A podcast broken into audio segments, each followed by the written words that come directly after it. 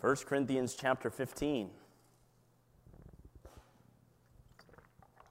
The last time I preached out of 1 Corinthians was December of 2020, six months ago. The time before that, I can't remember. Okay, so it was a long time ago. I've been trying to get through the book of 1 Corinthians since before I took over as pastor. So, if you can believe that, that's been over, that's two years now. So, um, we're just going to continue through this. I did want to update you um, on commitment cards that we received. We received um, approximately $596 per week in commitment cards, okay? We need currently, our current budget is six, almost $1,600 a week, okay? So we're a little bit below that, $596 a week, and our current missions budget is 1,600. So if you haven't turned that in yet, please do that, um, and uh, that just helps us with our missions budget as we move forward. All right, 1 Corinthians chapter 15. 1 Corinthians is uh, an entire book written to the church at Corinth. If you know anything about the church at Corinth, they were not a spiritual church. In fact, they were a carnal church. Talk about carnality. The, everything that was going on at the time in Corinth was things that Paul dealt with in the church at Corinth. And so he would begin to work through these things and he would begin to talk about different things and, and carnality and how the world seemed to be seeping in. And so Paul's whole goal was to solidify a carnal church on the foundation of Jesus Christ. It was to solidify a world on a foundation of Christ. And so he's trying to redirect their motives toward Christ and say, listen, get your eyes off of the world and get them on Jesus Christ. When we got saved, there is no greater goal, there is no greater focus than that of Jesus Christ.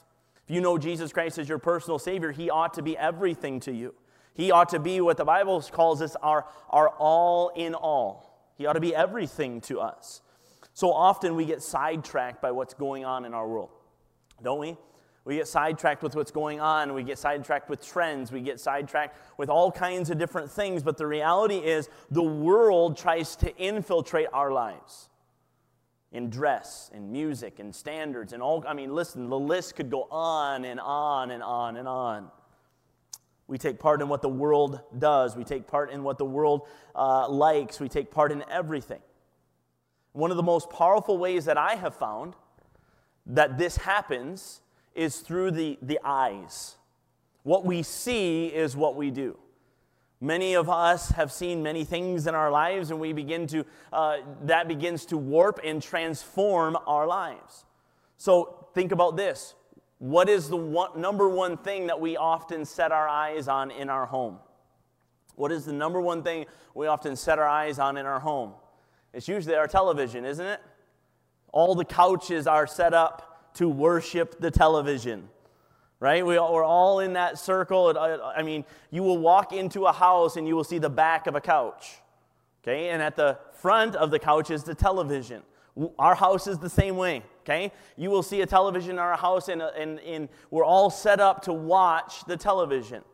And listen, television has become a, a means of entertainment, which is not necessarily a wrong thing, but what plays on that television is often what desensitizes us to the cause of Jesus Christ. If you will, it has kind of warped our minds. There are things being pumped into our lives through the television that change us. Now, I'm not trying to preach on television tonight, okay? If you have a television, we have a television, I'm trying to preach on that. But the television has made us accepting of many things. I remember uh, growing up, and seeing all kinds of different things on the television that we would have never ever talked about in our home. But it was on the television. And so we sat there and watched it, and it was a situation comedy. And so it was funny. And so we began to watch some of these things. Television has uh, made us accepting of many things, and we definitely allow ourselves some liberty based on what we see. Again, if, if you were like me, and I hope you are because it would just make me feel a little bit better but if you're like me, I judge myself by what I see in other people, right?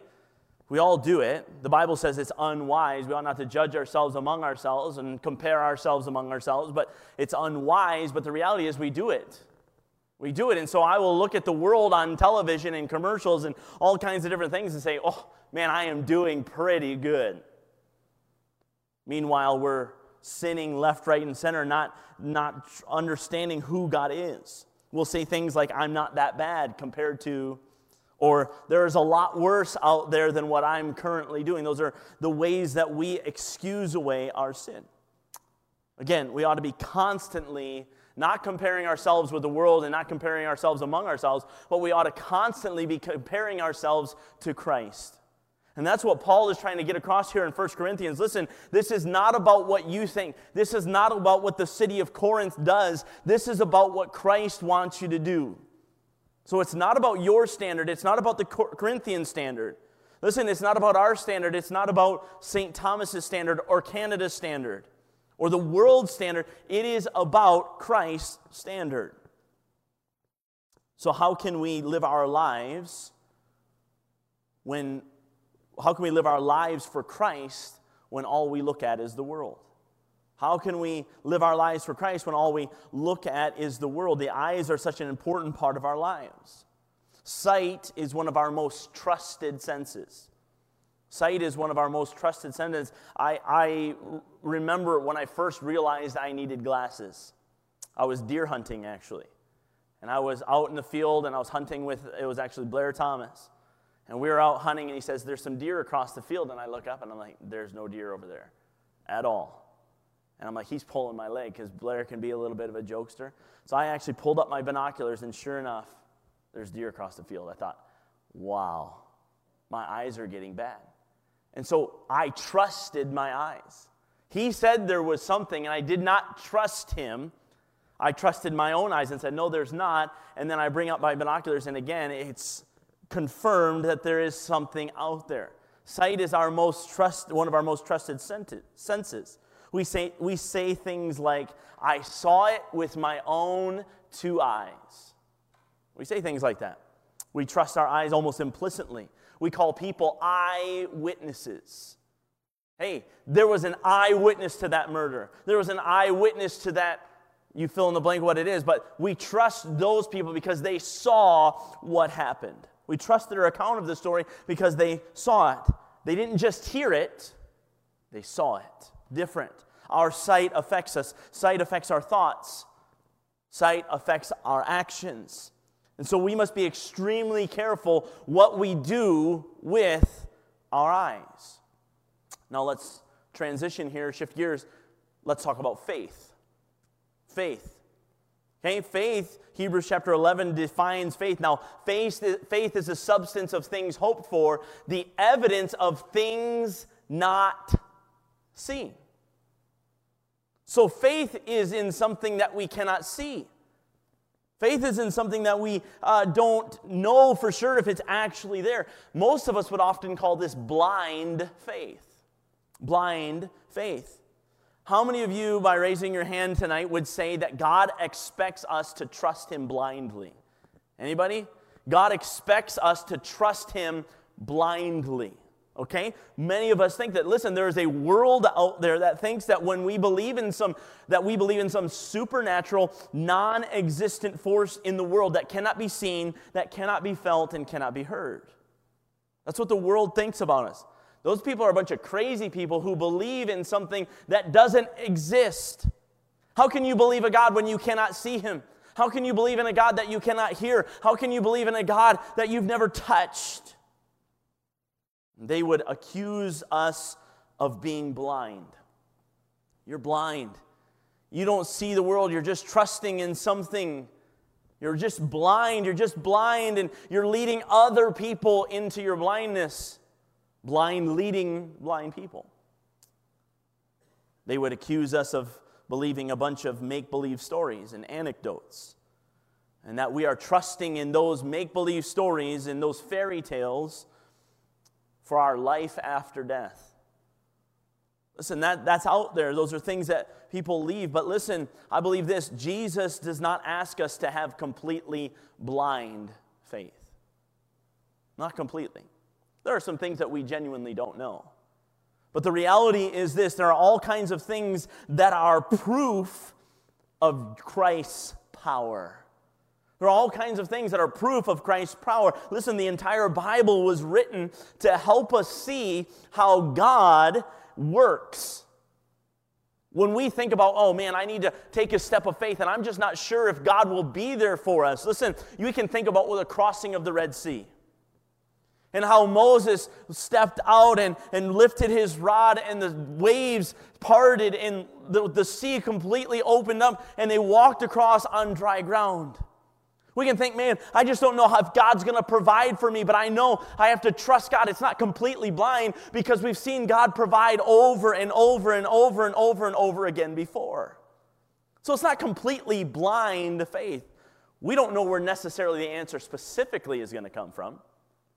So if you want, it's a little bit of a shaded faith. But we know God has proven himself time and time and time again. We see God carrying his people through their lives. We see God uh, being uh, establishing his care for his people. But the question still is this how do we know that God is true and every man a liar if we cannot see him? How do we know that God is true if we cannot see him? Here in 1 Corinthians chapter 15, Paul says to the church, look at verse 1 with me. He says, Moreover, brethren, I declare unto you the gospel, which I preached unto you, which also ye have received, and wherein ye stand. Verse 2, by which also ye are saved. If ye keep in memory what I have preached, what I preached unto you, unless ye have believed in vain. So here he's talking about faith. You've put your faith and trust in this I've told you about it before, unless you've believed in vain. Verse 3 For I delivered unto you, first of all, that which also I received, how that Christ died for our sins, according to the Scriptures, and that he was buried, and that he rose again the third day, according to the Scriptures. Verse 5 And that he was seen of Cephas. Thought I missed a verse there, just a second. And that he was seen of Cephas then of the twelve, and that he was seen of above five hundred brethren at once, of whom the greater part remain unto this present, but some are fallen asleep. After that, he was seen of James, then of all the apostles, and last of all, he was seen of me also, as one born out of due time. The gospel, the gospel is a credible narrative. The gospel is a credible narrative. Why? Because there was eyewitnesses. There was eyewitnesses not just to his death, not just to his burial, but to his resurrection. Notice with me that there is very little question about the death and burial of Jesus Christ. In fact, it's historically sound evidence that there was a Jesus Christ. There is a historically sound evidence that he was a good man, and there's historically sound evidence that he died on a cross. Historically sound. It's great, wonderful. He died, and typically he was buried. That is genuinely accepted, that is widely documented. But the death and burial of Jesus Christ is not extraordinary to the general public all of us die. We're just, that's normal, right? We all die. We're all going to be buried. Every one of us, to some extent or another, at some time or another, we are all going to die. We, however, who know Jesus Christ, believe that the shedding of Jesus Christ's blood was something spectacular. That was something significant. By the shedding of blood, there is no remission. Jesus Christ's blood has paid for our sins. We believe that. And so we believe the death of Jesus Christ is something powerful and spectacular. But the reality is this His death is significant, but what makes his death even more significant than any other person's death is the fact that he rose from the dead. You see, the difference in Jesus' death, the thing that makes it most significant is that he rose again from the dead and he's still alive. I serve a risen Savior. He's in the world today. I know that he is living, whatever men may say. Jesus Christ is still alive. He rose from the dead. You see, it's not a miracle to die. Not at all. All men die. It's not a miracle to be buried. It is a miracle to rise from the dead. It's an absolute miracle to rise from the dead. Listen to this. His resurrection is the single most powerful moment the earth has ever known. I believe that. Above creation.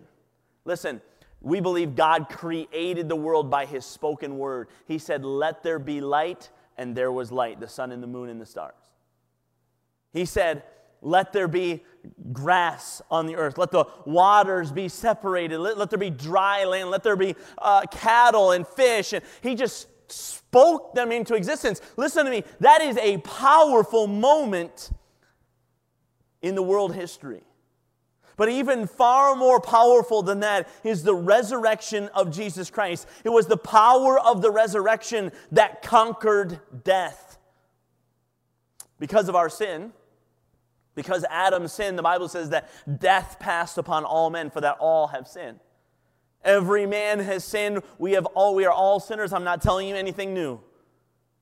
So death has passed upon all men, for the wages of sin is death. But because of the resurrection of Jesus Christ, we no longer have to have death. Death has been conquered. It was the power of the resurrection that conquered the grave. So death and burial. Listen, Jesus Christ's death and Jesus Christ's burial were something significant because of the resurrection. It was the power of the resurrection, I love this one, that defeated Satan. It was the power of the resurrection that defeated Satan. Satan has no power over Jesus Christ. Satan has no power over Christ. And guess what? If Christ is a part of your life, Satan has no power over you. We are free. He is no longer our master. But you might be saying something of this magnitude must be supported by some sort of ed- evidence. We don't just, you don't just expect us to believe this blindly, do you? This is not just some fairy tale, is it? This is not just something that I ought to just pick, I just picked out of the sky and at random thought. This is what we ought to do. Listen, every religion of the world, pretty well, has to have some sort of basis. There are many, uh, you think of Islam, Muhammad takes some time and gets, gets alone sees some dreams, and maybe Brother Mead, you can correct me here if I'm wrong, but I want you to understand they do these things, and Muhammad becomes almost like God. He's, he is the prophet. We think about Joseph Smith. We think about Menno Simons. We think about, listen, there's all kinds of beginners of, uh, of, a, of a religion. I want you to understand the Baptist church, this church, we are not Baptists, we are Biblicists. And we go to Jesus Christ before we go to any person or anything. We know who Jesus Christ is. Jesus Christ is different than all other religious leaders. He's different than Buddha. He's different than Muhammad. He's different than all those people. Why? Because of his resurrection. You say, okay, he's different, but how? How do we know this is true? We have eyewitness testimony. We have eyewitness testimony. I could take a bunch of time here, but just notice again with me in verse uh, 5, verse 5 of 1 Corinthians chapter 15. Verse 4 tells us that he rose again the third day according to the scriptures. Verse 5, and that he was seen of Cephas or Peter. So he appears to Peter. And he Peter's an eyewitness to this. He sees Jesus Christ in front of him. And then of the 12, the 12 apostles, we know that in the upper room, Jesus just appears. Just, he's just there. He, they saw him. Verse 6 After that, he was seen of above 500 brethren at once. 500 people at one time. Listen, 500 people all get together and they say, Listen, we saw it. We saw it. This is not one or two people saying, We saw Jesus Christ alive. This is not one or two people. This is over 500 people saying, We saw him. Eyewitness testimony. About 500 brethren at once, of whom the greater part remain unto this present, but some are fallen asleep. Listen, most of them are still alive, Paul's saying. So if you have any question, like, let me know. You can write a letter to them and ask them, Did you actually see Jesus alive? Yes, I did. Verse 7 After that, he was seen of James, and then of all the apostles. So we're at 513, 14. It just keeps going. And then verse 7 After that, he was seen of uh, James, verse 8, excuse me. And last of all, he was seen of me also, as one born out of due time. We know that Jesus, Paul met Jesus on the road to Damascus. I am Jesus whom thou persecutest. It is hard for thee to kick against the pricks. So we have eyewitness testimony. Listen, the gates of our eyes are something powerful and spectacular, and we want to know. Listen, they change our minds, they change our thoughts, they change our actions. What we see changes how we react. And here we have an eyewitness testimony 500 people at one time. He walked and talked with people after his resurrection for 40 days, the Bible tells us. And this says nothing of the two men that were on the road to Emmaus. This says nothing of Mary Magdalene who saw him when he was resurrected. So, Paul is very clearly pointing out that Jesus Christ is risen.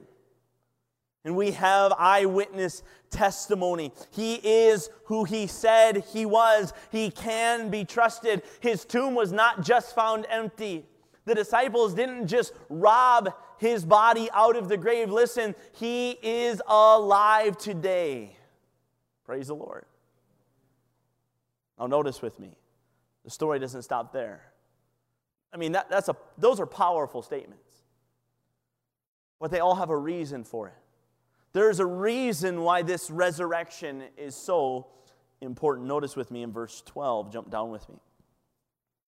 Paul in verse uh, 9 through 11 just kind of says who he is and what he is, least of the apostles. But verse 12, notice he says, Now if Christ be preached that he rose from the dead, how say some of you that there is no resurrection of the dead? But if there be no resurrection of the dead, then is Christ not risen. And if Christ be not risen, then is our preaching vain, and your faith is also vain. We often will talk about this at Easter. Hey, man, if it wasn't for the resurrection of Jesus Christ, our faith would be dead. We would have no reason to serve Christ. And I agree. Fully agree. But notice Paul's putting a different bit of an emphasis on here. You see that in verse 12. How say some of you that there is no resurrection of the dead? You see, Paul's bringing us to a realization listen, that someday we will die. But there is going to be a day where there is a resurrection of the dead. We're going to walk through this passage here and just talk about some of these things. But notice with me, if there is no resurrection of the dead, Jesus Christ did not rise. Number one, we are empty. We are vain. We're completely empty. Everything that we're doing is emptiness, it's vanity. It doesn't make a difference. It's pure, unadulterated vanity. So, me preaching here tonight means nothing if Jesus did not rise from the dead. Us sending missionaries to Senegal, us sending missionaries to Dearborn, Michigan, or sending missionaries to Ireland or wherever else, they don't mean anything. It's worthless. We're wasting our money if that's the case. Our preaching is vain, our faith is vain. But notice with me in verse 15. Yea, watch this, I love this. It's powerful. And we are found false witnesses of God. Because we have testified of God that He raised up Christ, whom He raised not up, if so be that the dead rise not. For if the dead rise not, then is not Christ raised. So he's saying, listen, if the dead do not rise up again, then Jesus Christ did not rise again. And guess what that makes me? A false witness. Listen, a false witness in the Bible was not necessarily a good thing. It was not necessarily treated in the same way that we treat it here in our society. Listen, this was a serious act. And so we are now false witnesses. We are liars. We're empty liars if Christ is not risen and if there is no resurrection of the dead. Look with me in verse 17. He says this, and if Christ be not raised, your faith is vain. He says again, ye are, watch this, yet in your sins. Now, we're going to take some more time and walk through these in a later day. But listen, we are empty liars still in our sins if Jesus Christ did not rise again and if there is no resurrection of the dead. We're still in our sin. That means we have no forgiveness of sin. We have no remission of sin. We, have, we do not have our sins washed away. We are still responsible. We still hold the weight of our sin. If you can think about the pilgrim's progress, and the burden that he was bearing that fell off when he walked up to the cross. Listen, that doesn't happen. You are still carrying the burden of your sin if Jesus Christ did not rise from the dead and there is no resurrection of the dead. Verse 18. Then they also, which are fallen asleep in Christ, are perished.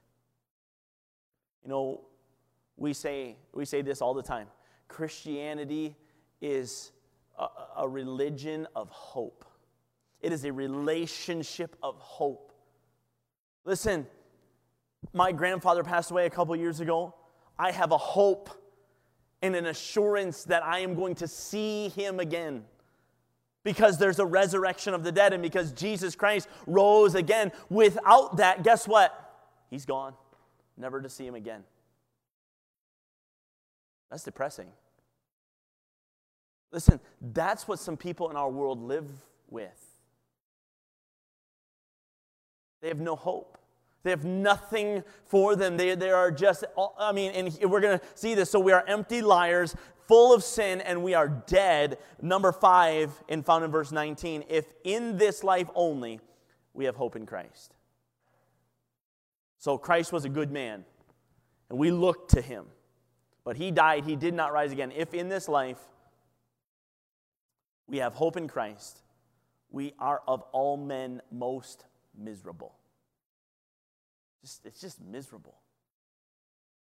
Just, just absolute and utter misery because I have no hope. I have nothing to look forward to. All my, all my loved ones, I'll never see them again. I'll never rejoice with them again. Nothing. If Christ be not risen, if there be no resurrection of the dead, we are of all men most risen, or excuse me, most miserable. Look at verse 20. But now is Christ risen from the dead and become, watch this, the first fruits of them that slept. For since by man came death, by man came also the resurrection of the dead. For as in Adam all die, even so in Christ shall all be made alive. Here's the powerful news. Jesus Christ, Romans chapter 8 and verse 29, tells us, For whom he did foreknow, he also did predestinate to be conformed to the image of his Son. Listen, that he might be the firstborn among many brethren. Jesus Christ was the first one to rise from the dead. And guess what? There's coming a day, we call it the rapture, when the trumpet's going to sound and the dead in Christ shall rise first. Listen, the resurrection of Jesus Christ isn't just some wonderful fairy tale. The resurrection of Jesus Christ isn't just something that we believe in, that we can have life. Listen, the resurrection of Jesus Christ is dependent upon us going to heaven when we die. It is dependent upon that because if Christ be not risen, we cannot rise. We can't go to heaven. So listen, we have proof, we have eyewitness proof that Jesus Christ rose again. Listen, is the most powerful proof, is the most powerful moment in all of world history. The eyewitness testimony of the resurrection of Jesus Christ is our greatest hope. Listen, I know, based on eyewitness testimony, that someday I'm going to see my grandfather again. I know that.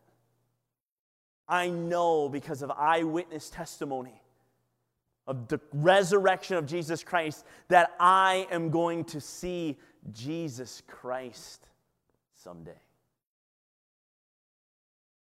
It's hope. So let me ask you is that blind faith? It's really not. It may be difficult for some to believe. There's a book out, The Case for Christ, written by Lee Strobel. I have not read it, so I cannot fully endorse it. But Lee Strobel was a cynic. Thought, I'm going to disprove Jesus Christ. I'm going to disprove that he ever walked on this earth. I'm going to disprove that he was, a, uh, was, a, he was just a good man, if anything. And through his research and through his study, he came to know Jesus Christ. And he, and he ended up being one of the biggest proponents for the case of Jesus Christ. I would love to go through that tonight and spend the time and walk through how we can know for sure Jesus Christ based on historical evidence, scientific evidence, all kinds of different things. But we have a hope. Now, I believe that this story doesn't stop here. I believe this as a saved person, knowing Jesus Christ as our personal Savior, we get to be a testimony of Jesus Christ every single day. Listen, I, I don't think there's a greater example or a greater proof than an eyewitness testimony? Can't think of one. The reality is, if we're honest, none of us have seen Jesus Christ, have we? We haven't. And as much of a, uh, I can't think of a better word, of a bummer that is, the reality is we have a working, active relationship with Him every day. And so that we can't necessarily say to our friend or coworker, hey, I want, to, I want you to see and meet Jesus Christ as a physical form in front of you. If we have a constant and consistent daily relationship with Jesus Christ, we can be a testimony of his resurrection. It is the, to use Brother Mead's saying, an everyday, ordinary Christian who is the light of the world. In fact, the Bible tells us, Jesus tells us, ye are the light of the world. In another place, he tells us, I am the light of the world. You know what Christian means, right? It means little Christ or Christ like. There should be no greater thing said of us than, man, that person, that man, that woman is like Christ. There is no greater picture in the earth than a Christian that is like Christ and showing forth Jesus Christ. We need to be the light of the world. Because of the death, burial, and resurrection of Jesus Christ, we have access to a relationship with God. The question, very simply, is this What are we doing with that access? These people here in 1 Corinthians chapter 15, they were willing to stand up and say, I saw him. Again, to kind of play off of this last weekend and today, the sermon today, I think sometimes we're a little scared to stand up and say, I know him. And what's happening is those eyewitnesses, those witnesses, are just getting fewer and fewer and fewer. We all sing that song, we sing it with much fun, the kids' song, This Little Light of Mine. I'm going to let it shine. This little light of mine, I'm going to let it shine. Hide it under a bushel? No. Don't let Satan it out. Right? We sing those songs as kids and we think they're funny as adults, but listen, there is so much truth in them. There is a world out there that is dying and going to hell because they don't know about the life giving resurrection of Jesus Christ. And sitting in front of me is 40 people who have it who have the resurrection of Christ. They know the life that He gives. They are assured that someday we are going to be resurrected out of this deathly world. And we hide it under a bushel. And we think, well, it's not really that important. Well, you know what? In fact, my relationship with God isn't really that important. I don't spend time with Him daily, so I obviously can't be an effective light. Listen, in order to be an effective light, we need to be spending time with God on a regular basis. And if I, I believe this,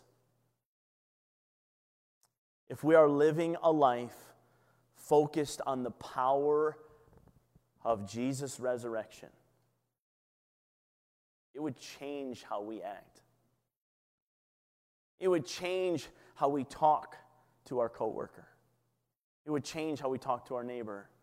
I was uh, kind of saying this morning that I had to, every time I talk to my neighbor, I'm good at talking to my, about grass. And, you know, now I've got a trailer out front and uh, it, it's very unique. It looks like an armored vehicle. So it's kind of a talking point. So we talk about that. And so it's like the Lord knew that I needed to practice what I preached this morning. So I left my house started driving over here, and before I got anywhere, my neighbor walks up and says, Hey, how's it going? We just started talking. We started talking about COVID. And he's talking about how, how very simple life is and how it's, you know, it's, everybody's making it a big deal and all this stuff. And I said, Listen, the greatest thing is I know who's in control. And you know what? I know where I'm going if I were going to die from COVID. And I, I don't know if we'll ever get another opportunity to speak. I'm sure we will. But I just want to start telling him about the life that Jesus Christ can give. The resurrection of Christ is not just an Easter time story, it ought to be every single day of our lives focused on Him because without the resurrection of Jesus Christ, our faith is in vain.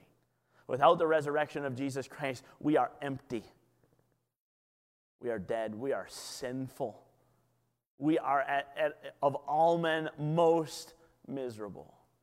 But because Christ came, because he died, because he was buried, and because he rose again, and we have eyewitness testimony of it, we can be assured that he is trustworthy. We can be assured that we have a home in heaven when we die.